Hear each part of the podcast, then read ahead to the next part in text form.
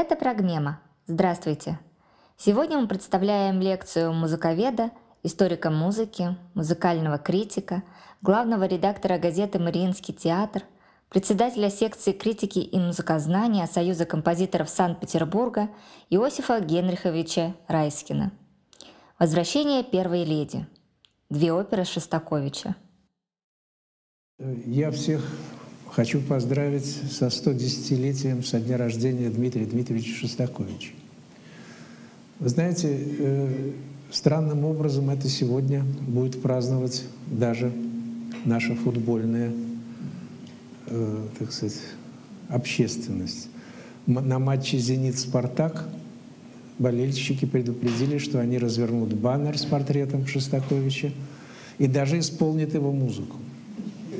Что это будет, я могу приблизительно догадываться, когда в 1948 году в школе нам преподаватель, это был восьмой или седьмой класс, сейчас уже точно не помню, в 1948 году преподаватель истории объяснил с высоких партийных позиций, что музыка антинародного композитора Шостаковича должна восприниматься нами так, как нам на это указывает партия – мой сосед по партии, передо мной сидевший, э, Ратмир Тарасов, такой великовозрастный мальчик, уже он был старше нас, после войны очень многие подростки, 16-17-летние, учились вместе с нами, 13-летними.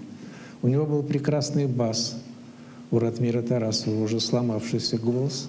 Я ему аккомпанировал, он пел русские народные песни и пел даже Ронда Фарлафа из Руслана и Людмилы. И вот этот Ратмир Тарасов, услышав эту отповедь из уст учительницы, начал крышкой парты, сейчас таких парт уже нет, откидывающаяся крышка, выстукивать мотив нашествия из седьмой симфонии Шостаковича. И несколько человек, а потом и весь класс стали ему подпевать.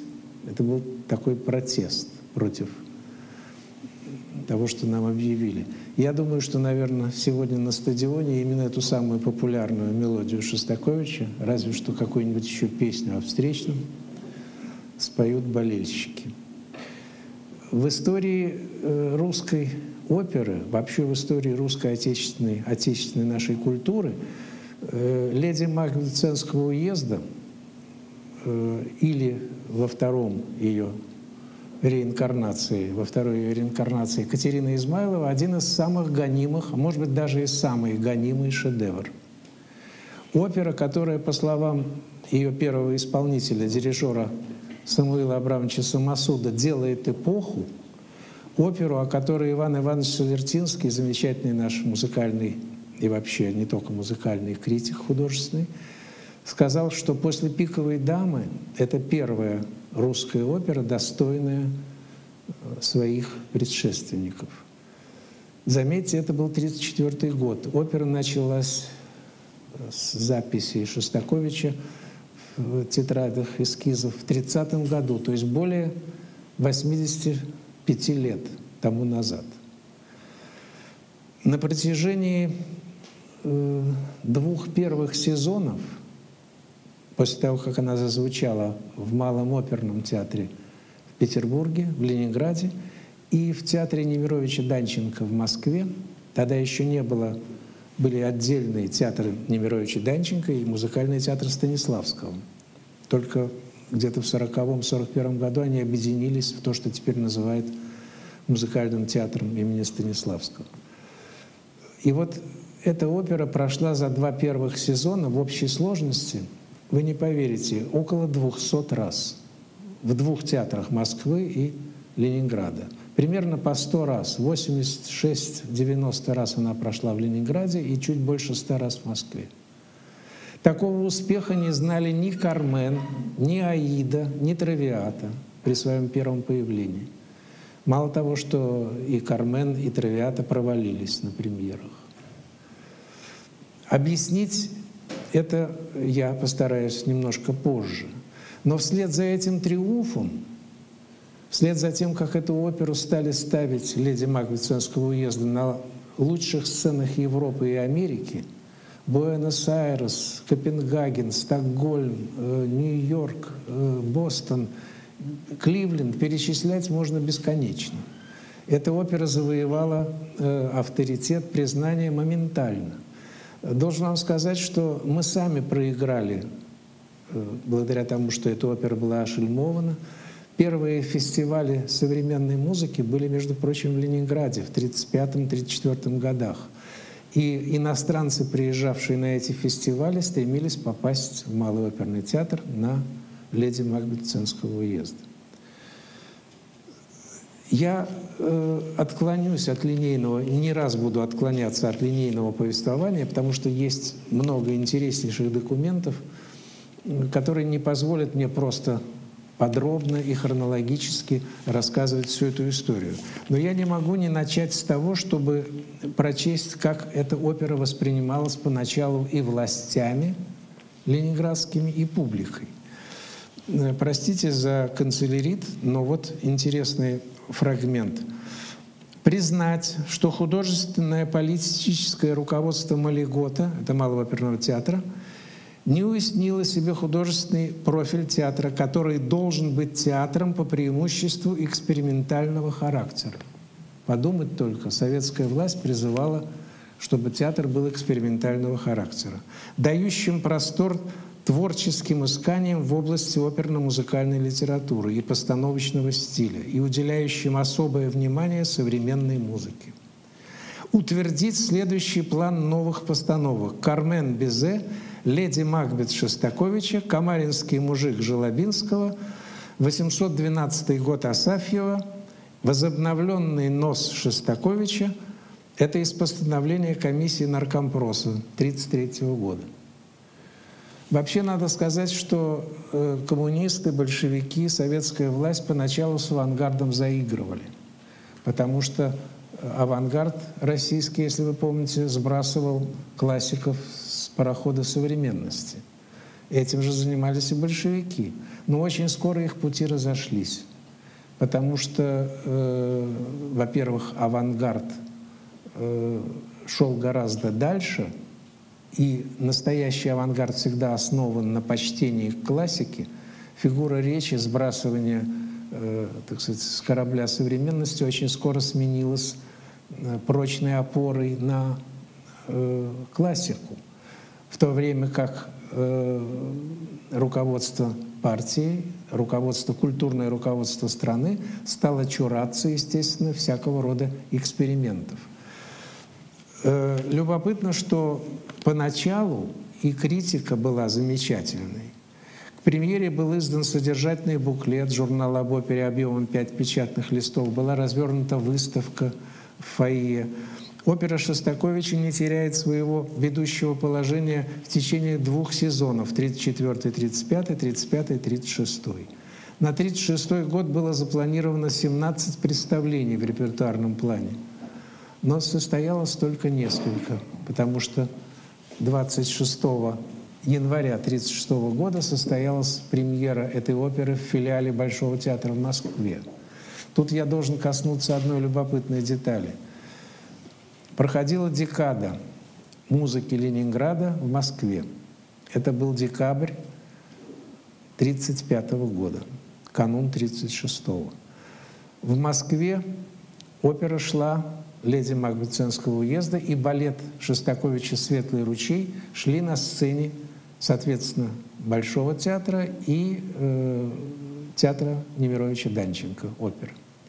В Ленинграде она шла, э, эта опера и этот же балет «Светлый ручей» шли на сцене Малигота. Малый оперный театр приехал в Москву, и одновременно один и тот же балет Шостаковича, одна и та же опера Шостаковича шли в Москве на двух сценах.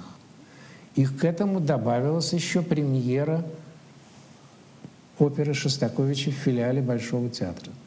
Это было абсолютно нестерпимо для э, одного человека, который э, всегда э, полагал, что небожитель у нас один – Кремлевский горец, если помните, в 1948 году, когда Ахматову стоя встретили в колонном зале, публика встретила Ахматову, он спросил, кто организовал вставание.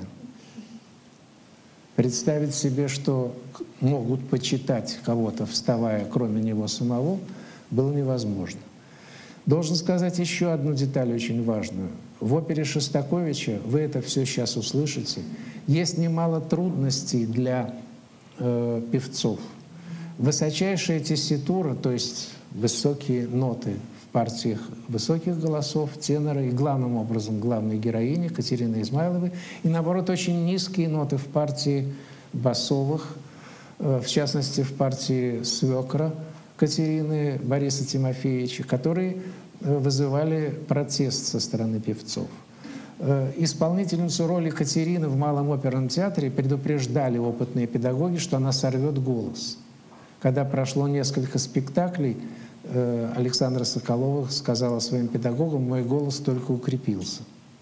Вообще надо сказать, что Шостакович был большой мастер э, в отношении регистровки, в отношении оркестровки. Он прекрасно знал возможности инструментов, и человеческого голоса.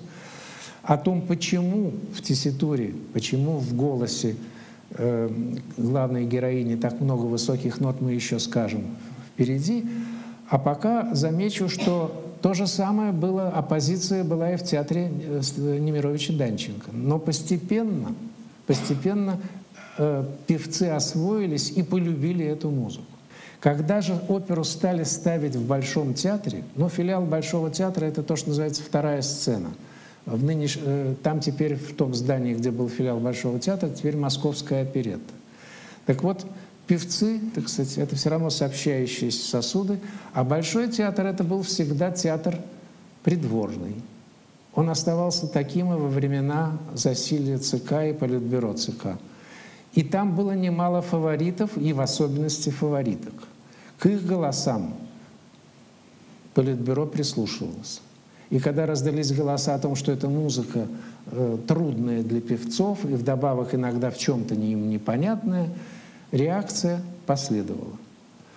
Кроме того, конечно, это, как вы увидите дальше, опера на крови. Это опера, которая созвучна была эпохе начинавшегося и продолжавшегося террора, и потому она не могла не восприниматься как аллюзия на то, что происходит в стране. Последовал окрик после посещения оперы в филиале Большого театра Сталином, а там кроме Сталина были Микоян, Каганович, э, Жданов, Ворошилов, в общем, так сказать, самые главные люди в стране пришли на эту оперу и ушли, после того, как Сталин буркнул себе под нос сумбур какой-то, ушли с четвертого акта.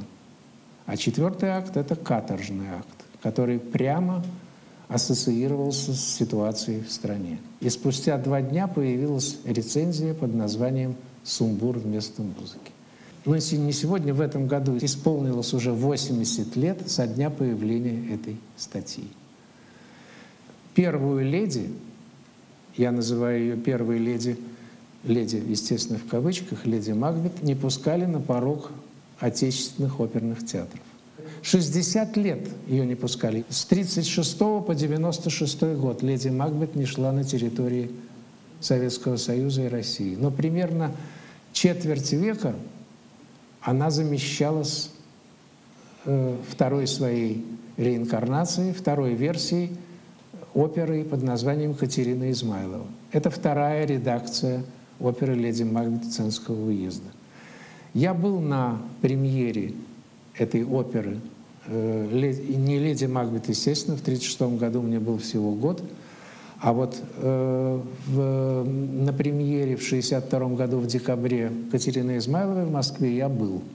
Катерина Измайлова была замаскирована под сивильского цирюльника э, Россини.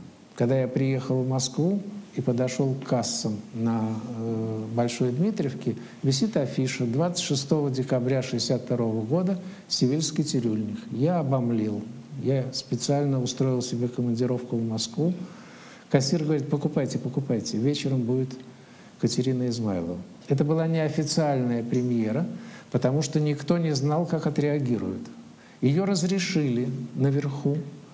После восьми лет попыток Шостаковича вернуть оперу на сцену, хотя бы в новой редакции.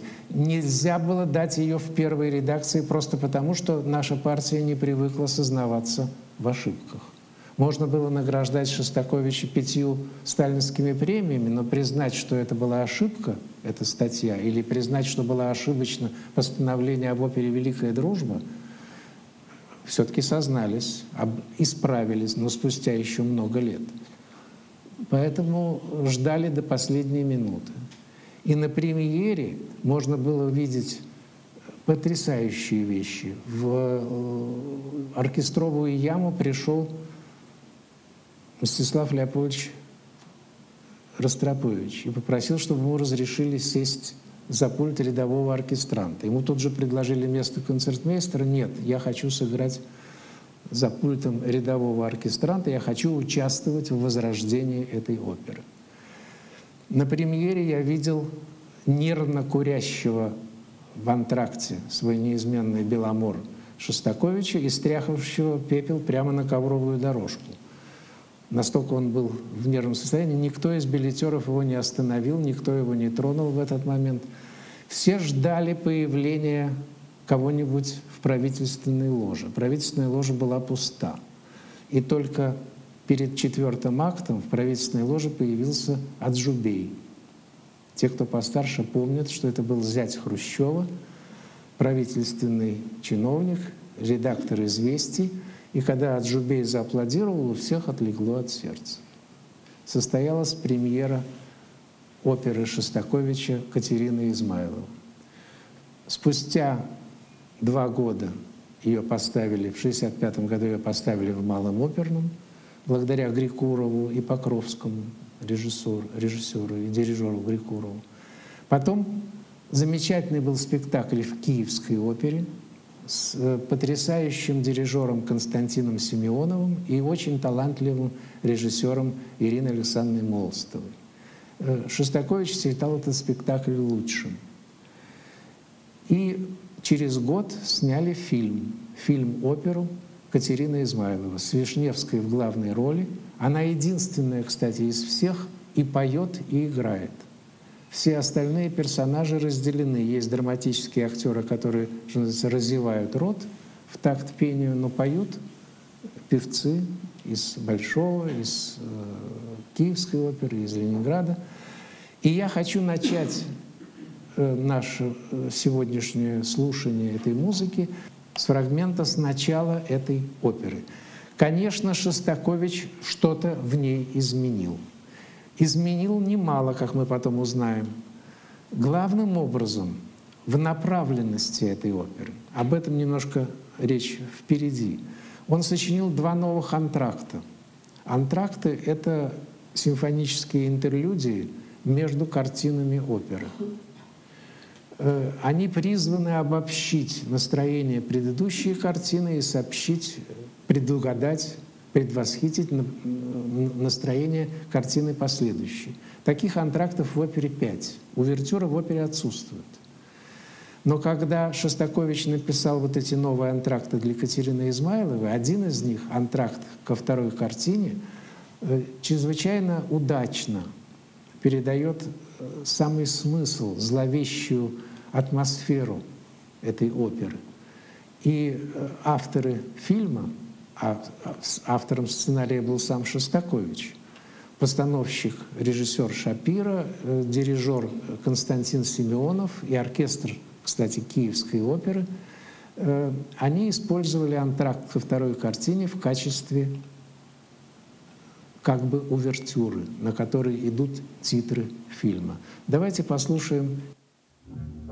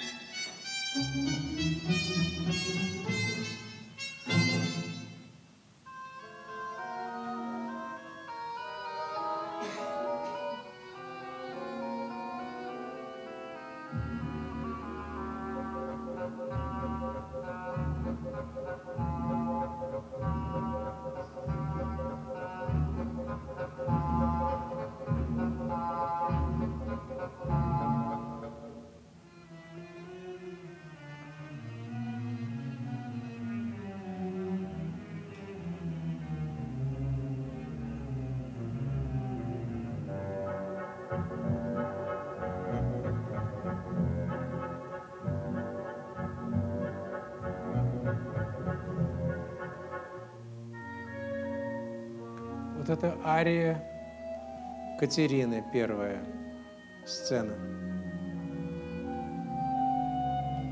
В роли Катерины Вишневской.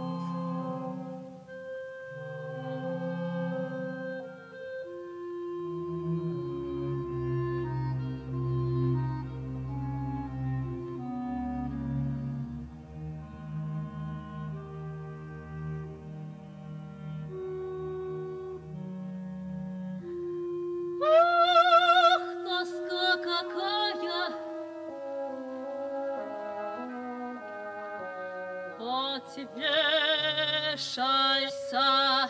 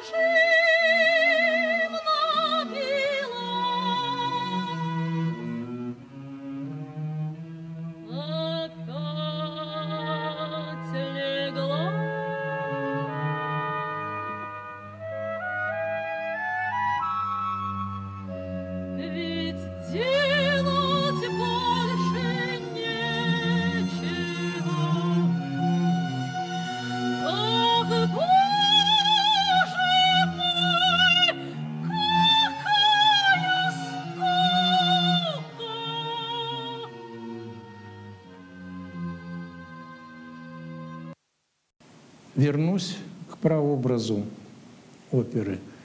Криминальный очерк, иногда его ошибочно называют повестью Николая Семеновича Лескова, леди Макценского уезда, описывает историю э, купчихи, молодой женщины, которая томится от безделья, от вынужденного безделья.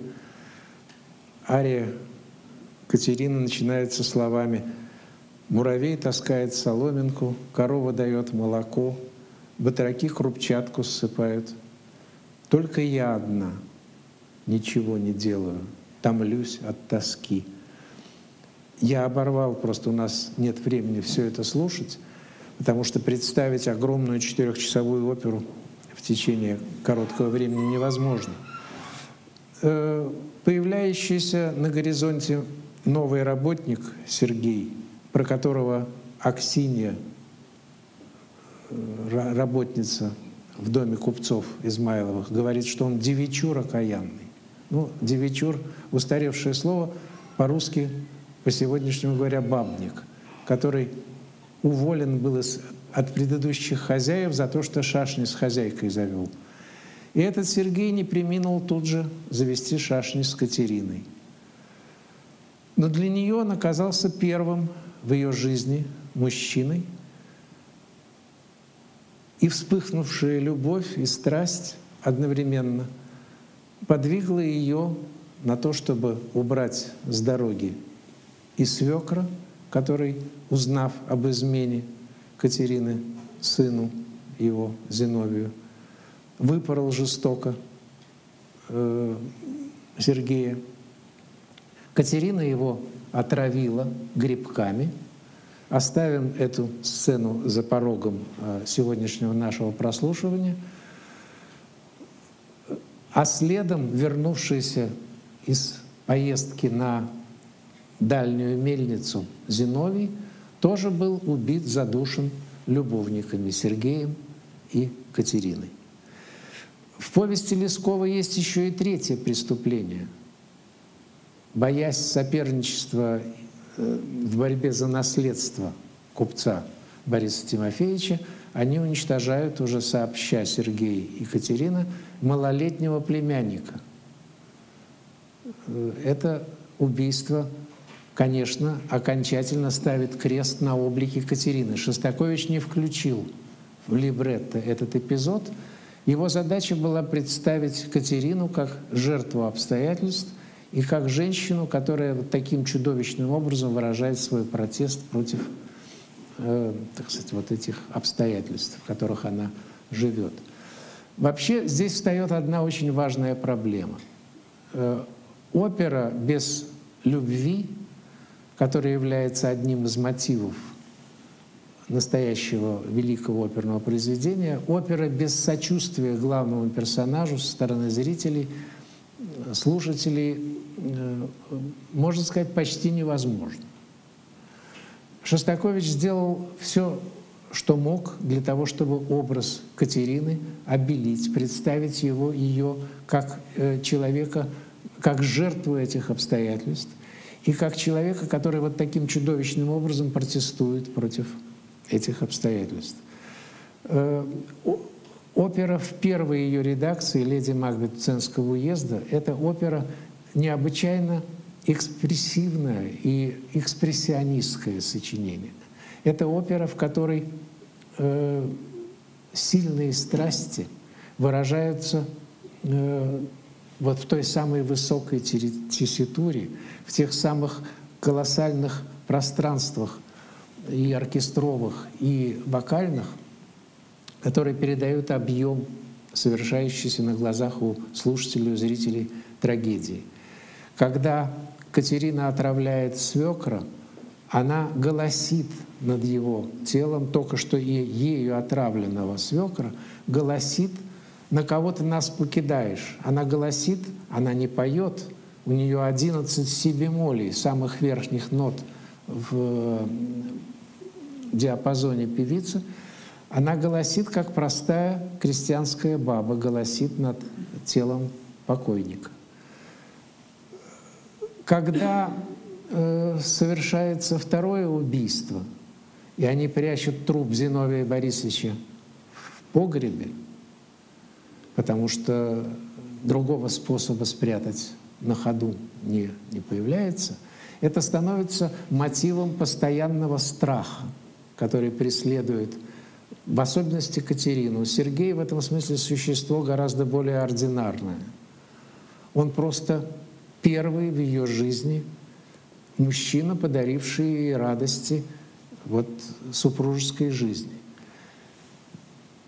Когда совершается свадьба, появляются полицейские, на которых донес задрипанный мужичонка. И мы сейчас послушаем с вами фрагмент антракта ко второй картине.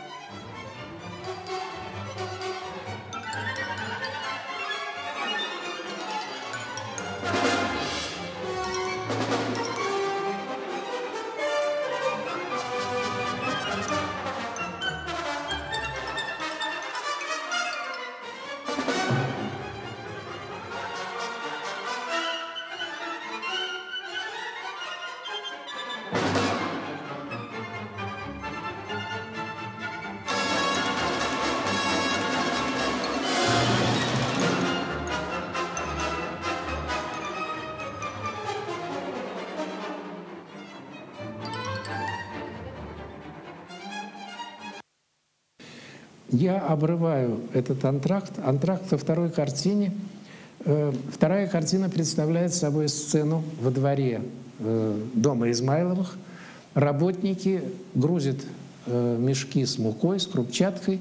Поймав молоденькую работницу Аксинию, они всячески над ней издеваются, сажают ее в бочку, и на глазах у всех Сергей, новый работник, которого привел э, Зиновий, э, сын Бориса Тимофеевича, едва ли не насилует эту самую Аксинью.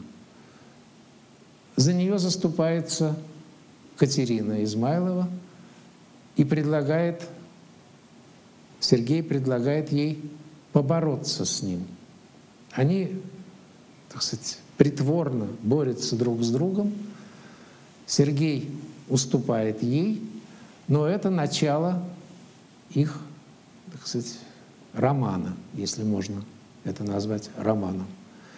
Следующее, следующий музыкальный фрагмент, который я хочу показать, это сцена «Вечер». Катерина собирается ложиться спать. Свекор требует, чтобы она погасила свечу.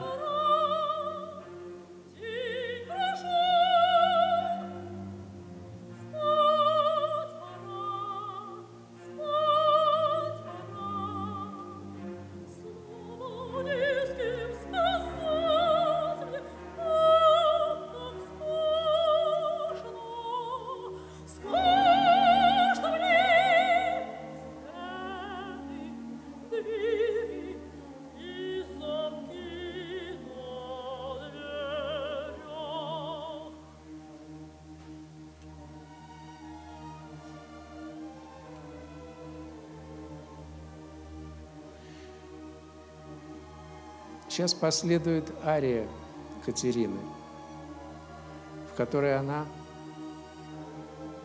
говорит о своей несчастной судьбе.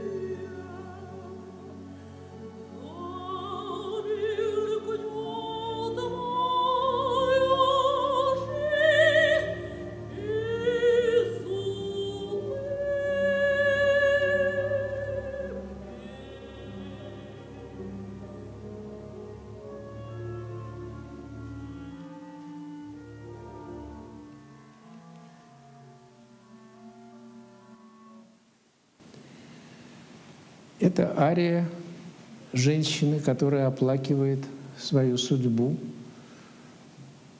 В ней, э, если вы внимательно слушались слова, хотя, конечно, всегда дикция э, отменная у Вишневской, и все-таки напомню, мор, э, жеребенок ст- стремится к жереб... жеребеночек стремится кобылке стремится, котик стремится к кошечке. Да, только я одна. Э, И это не просто э, плач по э, женской судьбе, это еще и плач несостоявшемуся материнству. Котик стремится к кошечке, жеребенок к кобылке. Это, в общем, предвещает экспрессионистскую драму.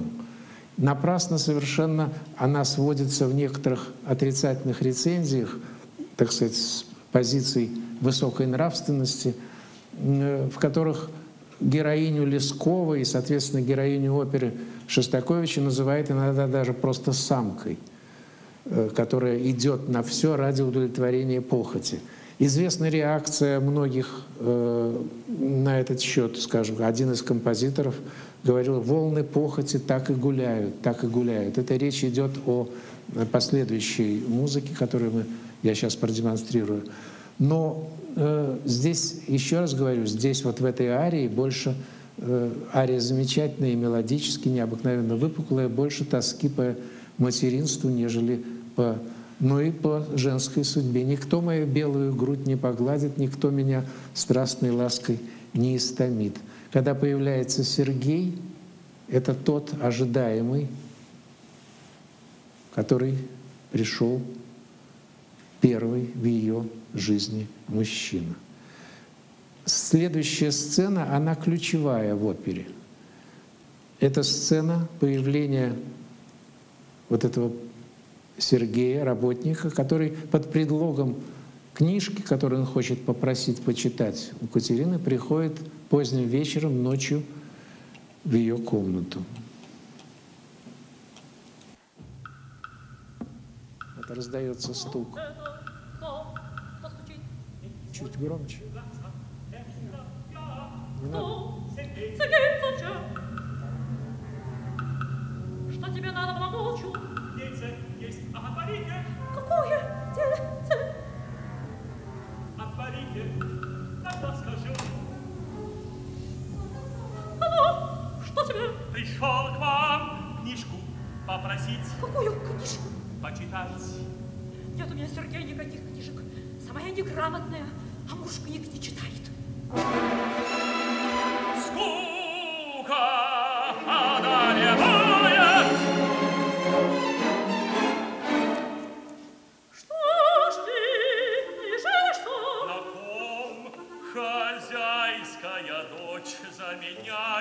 не пойдет. А простых мне не надо, необразованность все. А я человек чувствительный, вот и скучаю.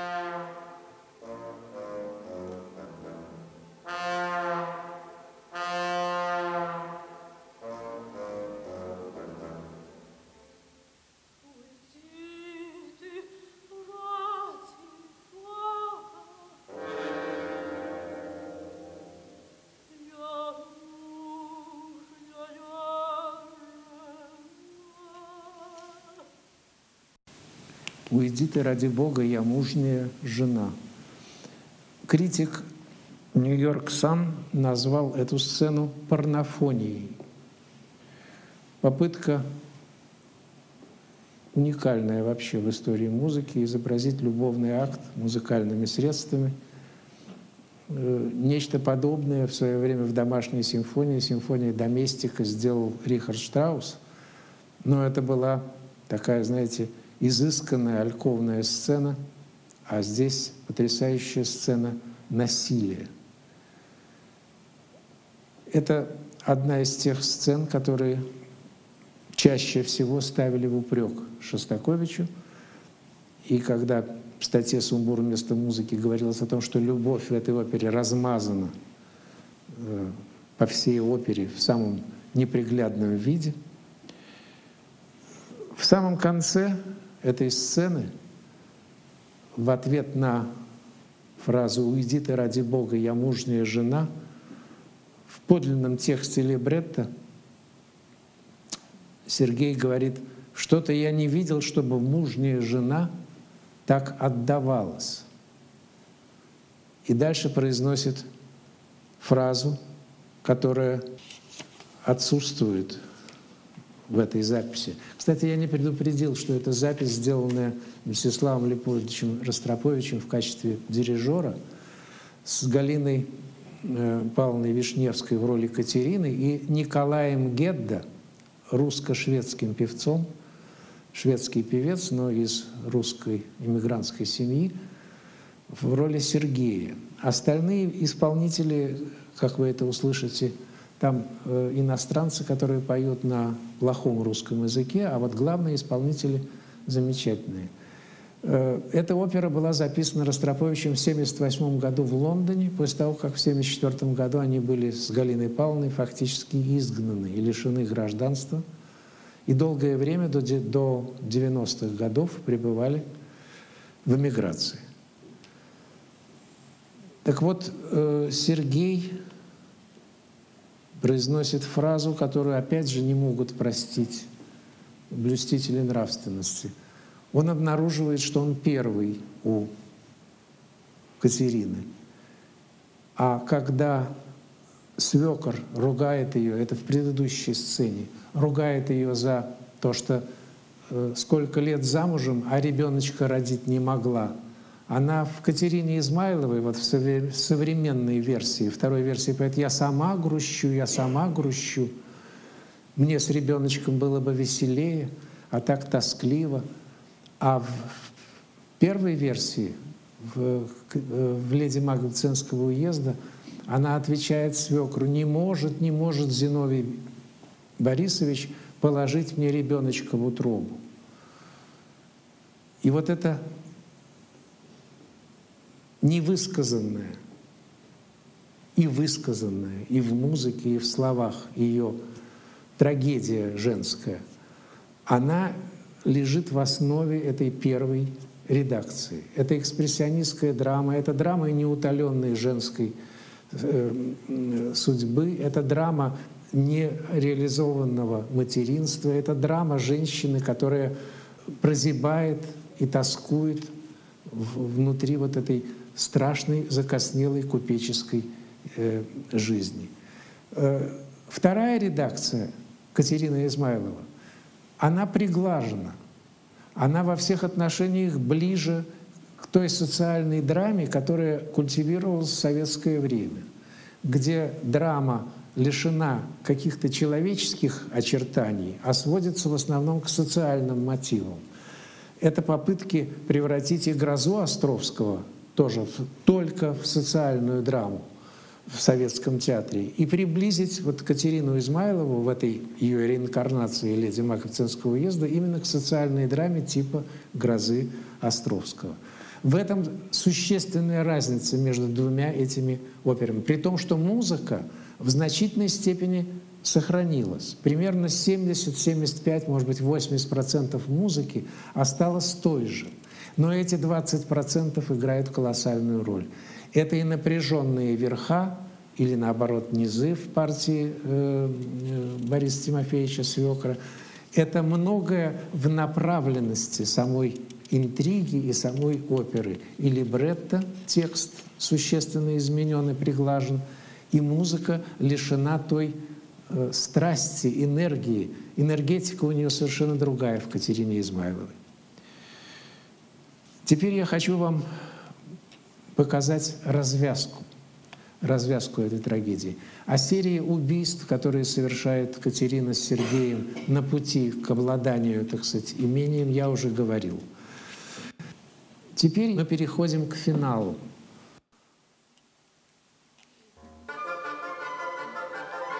Нет, это еще не финал. Это песенка задрипанного мужичонки, который обнаружил труп Зиновия Борисовича.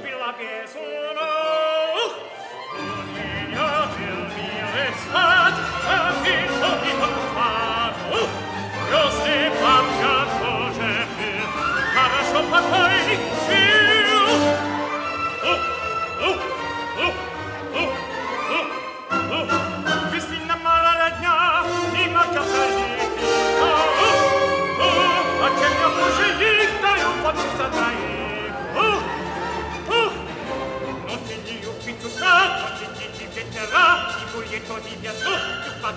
sa su.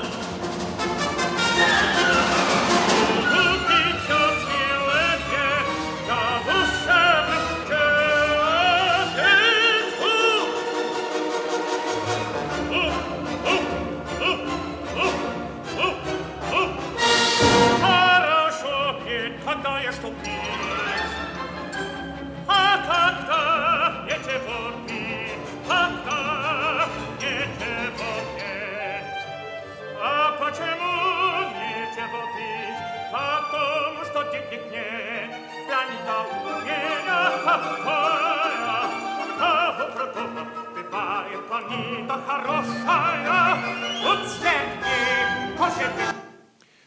В поисках закусок и вин в этом погребе задрипанная мужичонка взламывает дверь и обнаруживает там труп Зиновия Борисовича. Обрадованный этой находкой, он мчится в полицейский участок.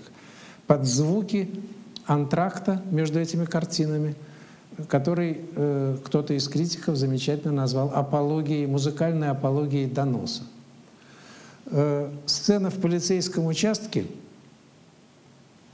вполне актуальна и сегодня. Вот хор.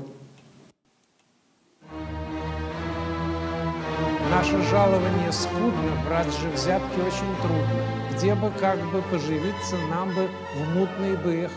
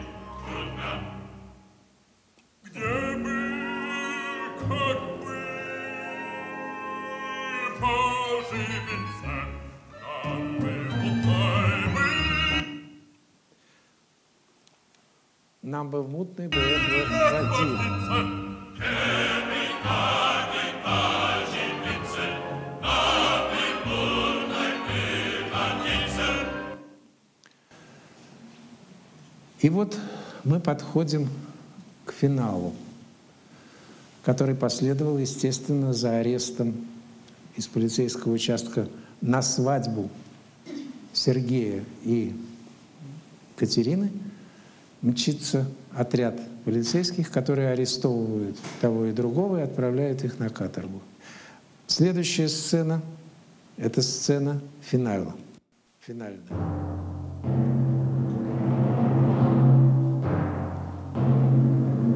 Хор каторжников.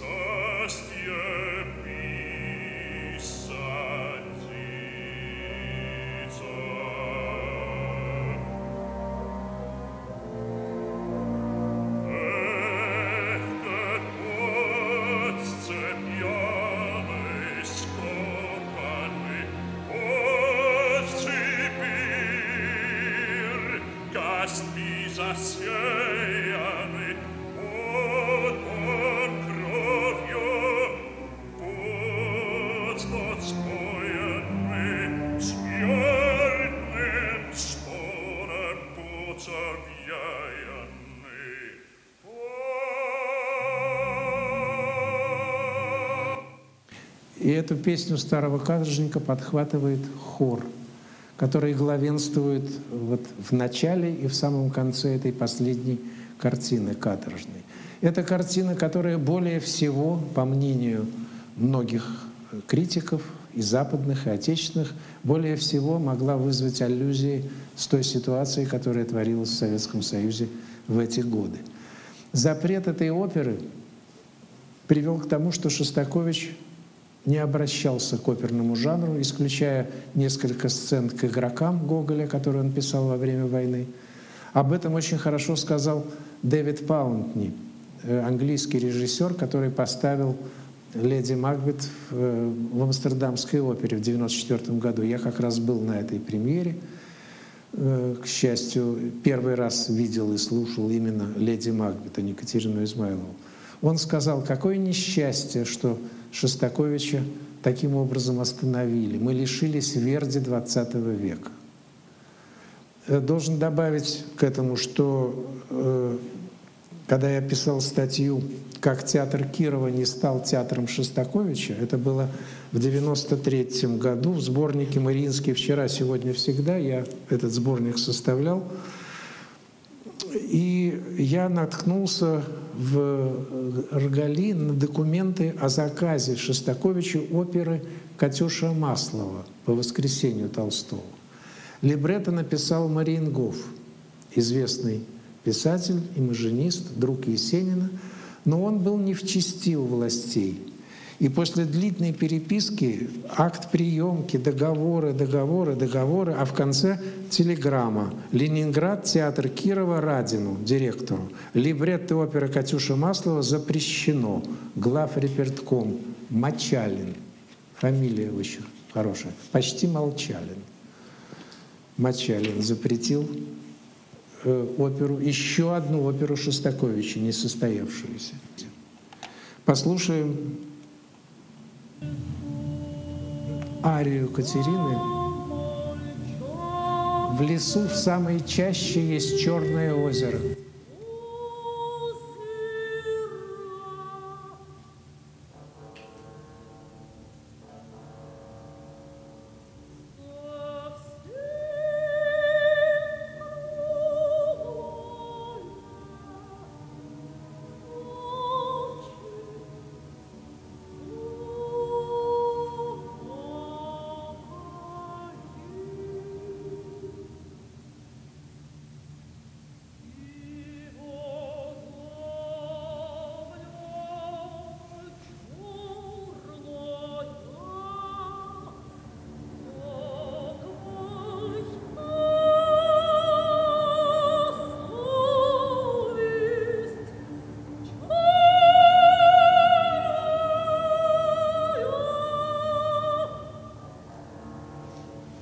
Вода в нем черная, как моя совесть черная.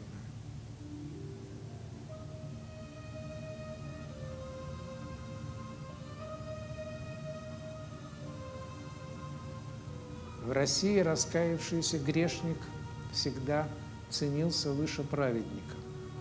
Такова природа русского менталитета.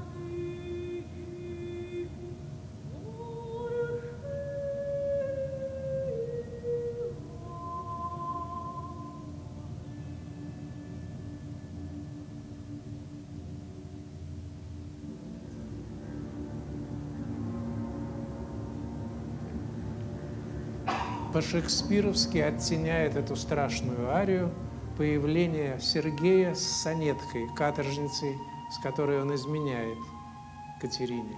Знаешь ли, сонетка, на кого с тобой мы похожи? На Адама и на Еву. Ну, на рай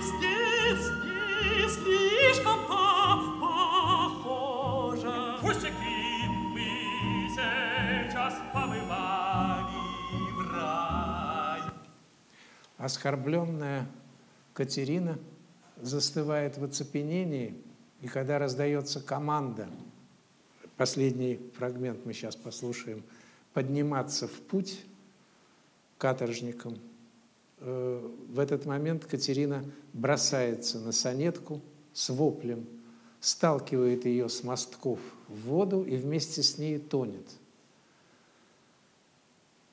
Это заключительная сцена, это искупление –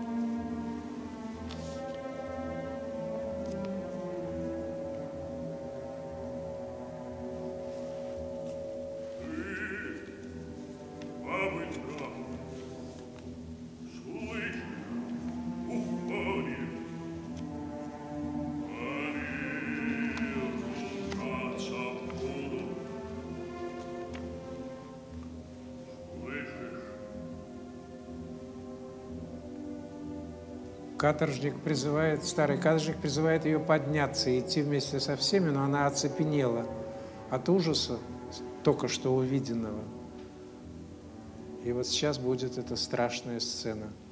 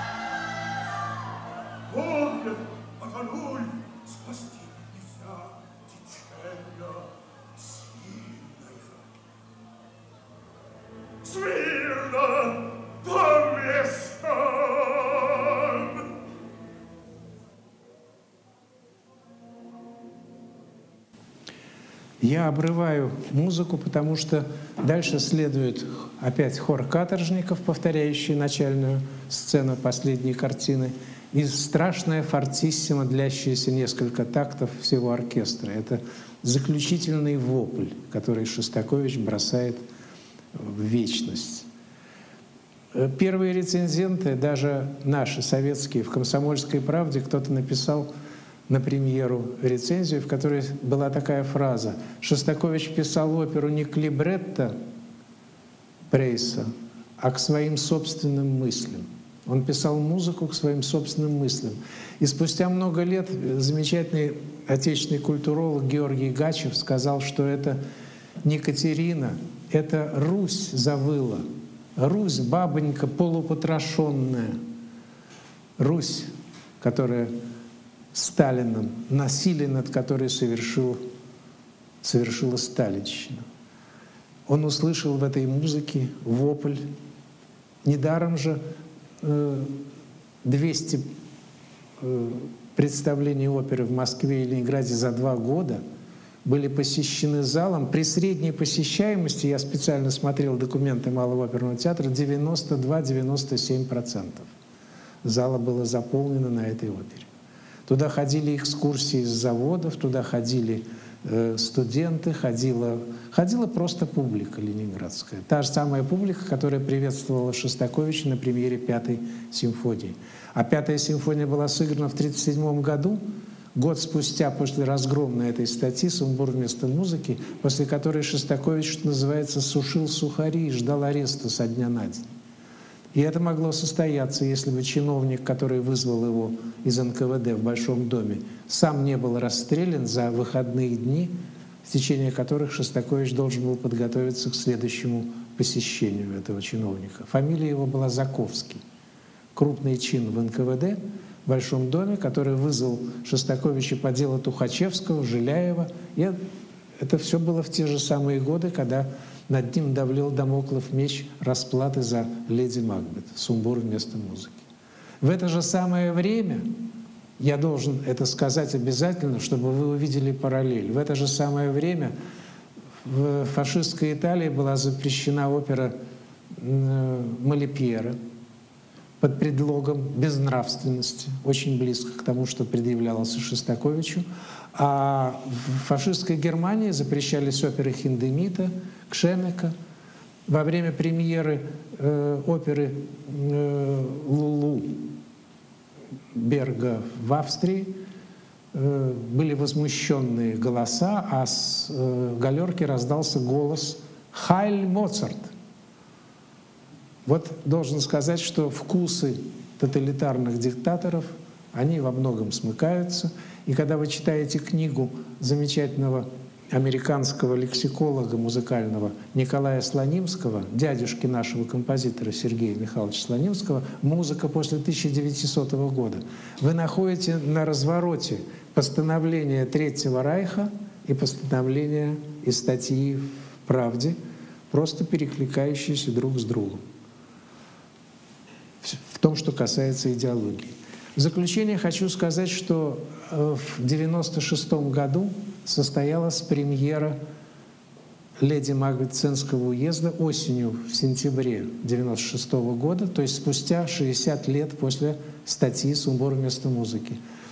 Сперва в Ленинграде, а потом в Москве, сперва в Петербурге, а потом в Москве, под управлением Ростроповича, при участии певицы Нины Павловской, которая рекомендовала, уже не певшая, а перешедшая на педагогику Галина Павловна Вишневская и ряд других певцов московских и ленинградских, впервые прозвучала в концертном исполнении эта опера. Но тут я должен маленькую ремарку вставить.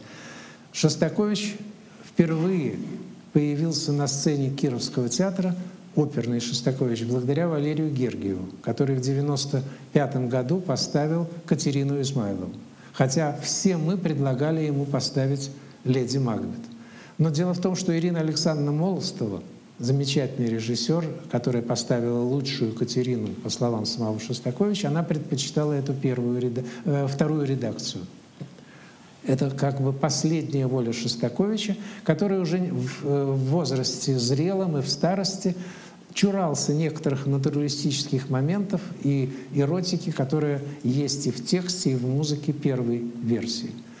Так или иначе поставлена была Катерина Измайлова. В большом диалоге с нею на страницах газеты «Мариинский театр» я отстаивал точку зрения свою, что нужно ставить э, Катерин, э, леди Макбет. И однажды весной уже следующего, 96 -го года, дома у меня раздался звонок Ирины Александровны. Иосиф Евгеньевич, приходите, мы для вас, это было очень смешно, поставили «Леди Макбет». Значит, э, поставили леди Макбет в тех же самых декорациях и практически в тех же самых мизансценах, в которых шла Катерина Измайлова, что очень сильно смазало впечатление от разницы этих опер. Ставить их надо просто разным режиссерам в разных сценических коробках, потому что должна быть разная, совершенно у, у них разная подоплека. Это разновекторные оперы при всей общности музыкального материала. И состоялась потрясающая премьера.